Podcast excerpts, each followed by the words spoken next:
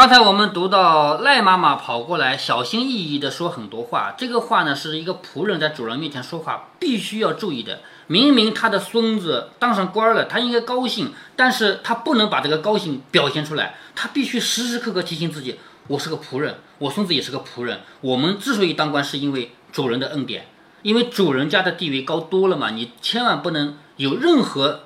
骄傲的地方，你有骄傲的地方，让主人一看，哦，这个小孩不靠谱，那以后你的官就别想当了，是吧？好，说着说着，平儿斟上茶来，赖妈妈忙站起来接了。你看这个礼节啊，赖妈妈和平儿之间究竟是什么样的关系呢？他们都属于仆人，但是平儿的级别还是比较高的，是什么？是通房大丫头，她不是普通的丫鬟，是吧？级别比较高。但是赖妈妈是什么级别呢？赖妈妈她也有地位高的地方，因为她照顾过老一辈的人。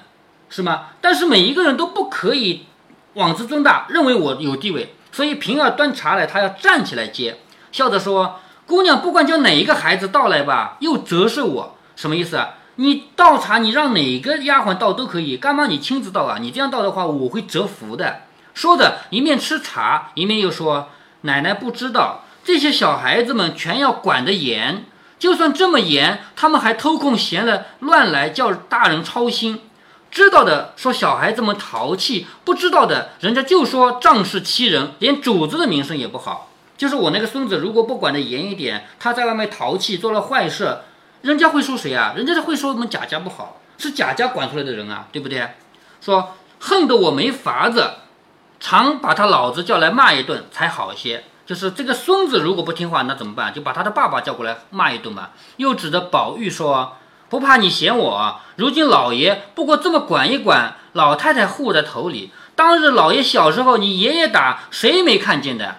是什么意思啊？就是贾宝玉不是挨打，你还记得那一回吗？贾宝玉挨打，他的奶奶赶过来护住了，没让打吗？是不是？他说你这一点打打，你还有你奶奶护着呢。当年你爸爸被你爷爷打的时候，没人护着，老一辈的人会说这个话了吧？所以贾宝玉，你算是幸福的，你打成那个样子，还有人帮你。谁打的？谁被打的没人的？就是贾政被贾政的爸爸打，那时候没人帮啊。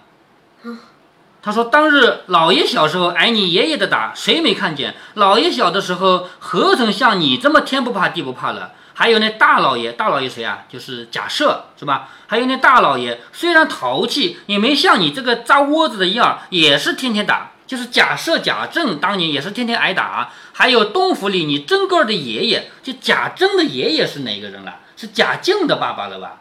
在这个图纸上呢没有这个人，是不是？还那个真哥的爷爷，那才是火上浇油的性子，说是恼了，什么主子啊，竟是省贼！如今我眼里看着，耳朵里听着，贾代化，贾代化是吧？啊，对对对，你说贾代化当年那个打起来更厉害了。什么儿子竟是省贼？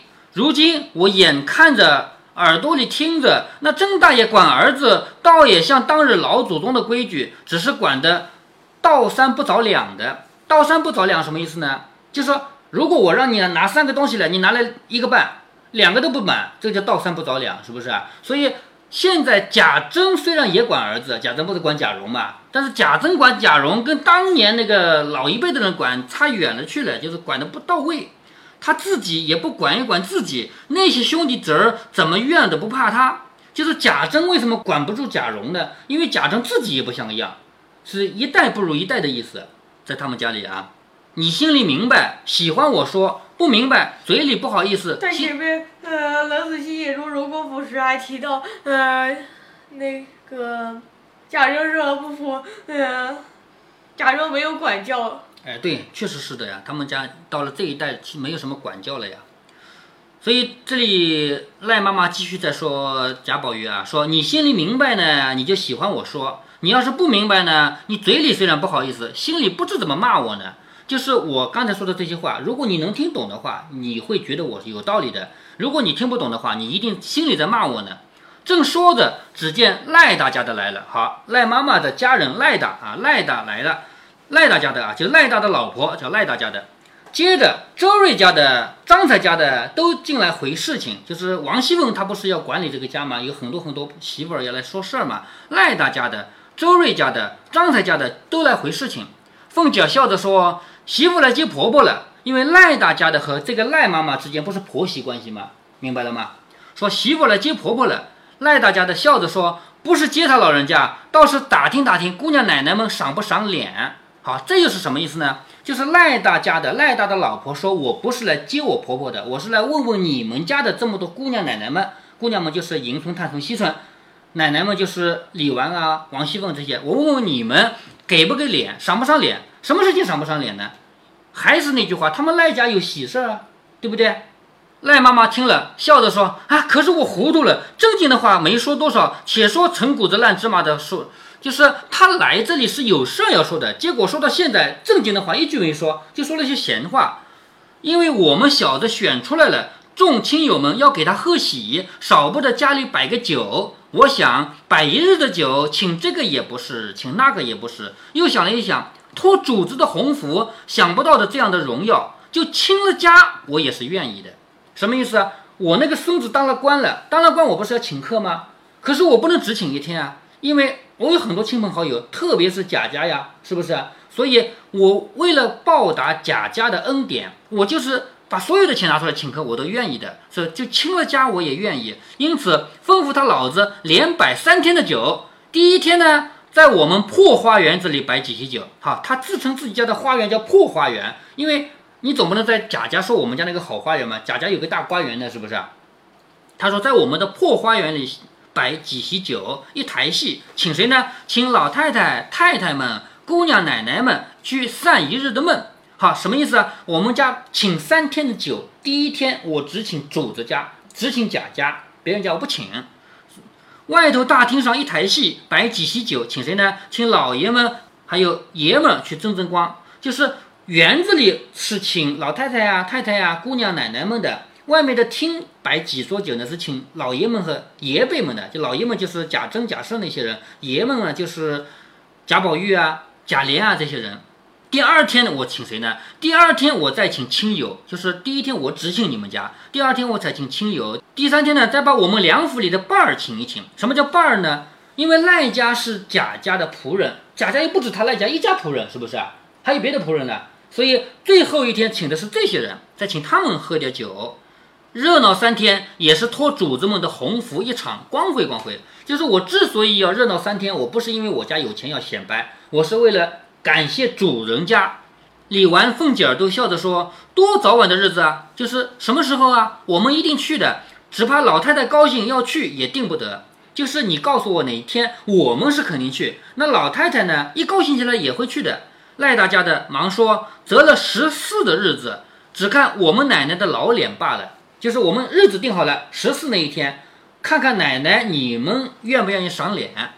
凤姐笑着说：“别人不知道，我是一定去的。就别人去不去我不知道啊，我肯定去。先说下啊，我是没有贺礼的，就什么意思啊？人家有喜事，你是不能空手去喝酒的，你要带礼物的，是不是？但是王夫人说了，我是空手去的啊，我不给礼啊，因为。”王熙凤这个人呢，一方面她作为一个主人去仆人家，她确实可以不送礼。咱们现在也是这样啊。咱们现在比方说，咱们家过生日了，咱们家乔迁新居了，请客请来的朋友亲戚是送礼的，但是请来的领导是不送礼的，知道吗？领导他愿意来就已经很好了，都给你蓬荜生辉了，你还要他的礼，所以。在《红楼梦》的那个年代也是这样，王熙凤到赖家去做客是没有必要送礼的，所以王熙凤直接说出来，她说：“先说啊，我是没有贺礼的，我也不知道放赏，我吃完了就走，你可别笑话我。”赖大家的笑着说：“奶奶说哪里话？奶奶要赏赏我们三二万银子就有了，什么意思啊？你要真的要赏我们的话，你有的是钱，你哪里缺钱是不是？”赖妈妈笑着说：“我才去请老太太，老太太也说去，可算是我的脸还好。”什么意思啊？我已经请过老太太了，老太太愿意去的，那就说我有脸面啊，我请得动老太太呀。说着又叮咛了一回，方起身要走。因见周瑞家的又想起一件事了。你看啊，这个赖大家就是赖妈妈啊，不是赖大家的赖妈妈，刚要走，看到周瑞家的又想起一件事了，想起一个什么事儿呢？就说。可还有一句话要问奶奶，就是问王熙凤啊，这个周嫂子，周嫂子就是周瑞家的，这个周嫂子的儿子犯了什么不是，要撵了他不用。好，这里提到一个人，前面没讲到过他啊，就是周瑞家的，他家有一个儿子，周瑞家的女儿，你知道吧？出过场的，知道，就是那个宋国花那个，哎，对，宋国花的那一回，他女儿出场的，对吧？嫁给了冷子兴的。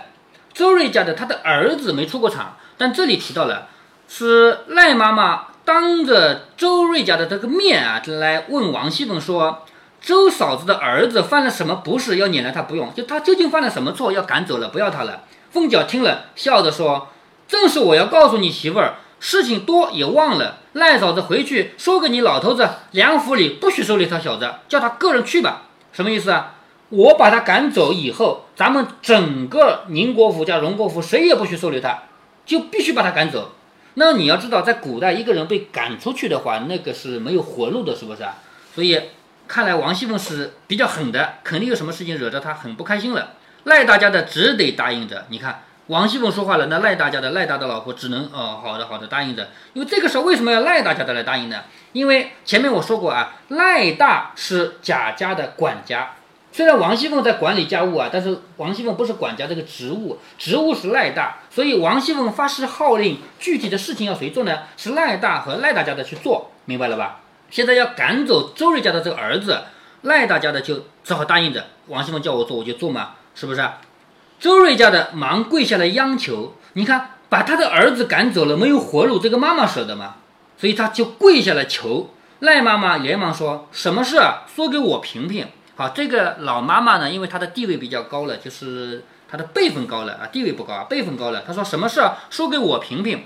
凤姐说前日我生日，好，又说到那一天了，她的生日那天，前日我生日里头还没吃酒，她倒先醉了，什么意思啊？大家都一起喝酒，我们里面还没喝呢，她作为一个仆人，自己在外面先喝醉了。老娘那边送了礼来，她不说在外头张罗，倒做了骂人，礼也不送进来，就是有人来。给我祝贺不是要送礼吗？有人送了礼，他在那儿骂人，他也不把礼物送进来。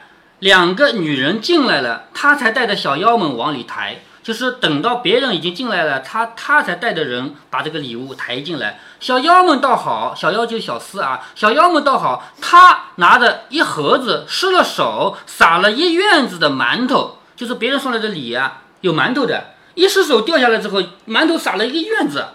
人去了，打发彩明去说他，他倒骂了彩明一顿。好，已经犯了错了吧？我让彩明去说他一顿，结果他好了，反过来骂彩明一顿。这样无法无天的王八羔子，还不撵了做什么？赖妈妈笑着说：“我当什么事情呢？原来是为这个。奶奶听我说，他有什么不是，打他骂他，使他改过，撵了去，断乎使不得。”他又比不得是咱们家的家生子，他现在是太太的陪房，奶奶只顾撵了他，太太脸上不好看。好，你看啊，这个赖妈妈说话很有本事，她怎么说的呢？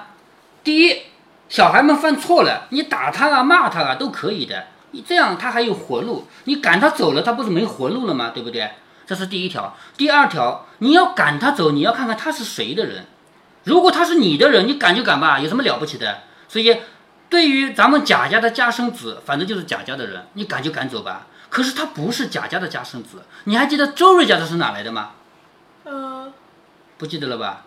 周瑞是太太的陪房，是王夫人当年从王家嫁过来的时候陪过来的人，还记得吗？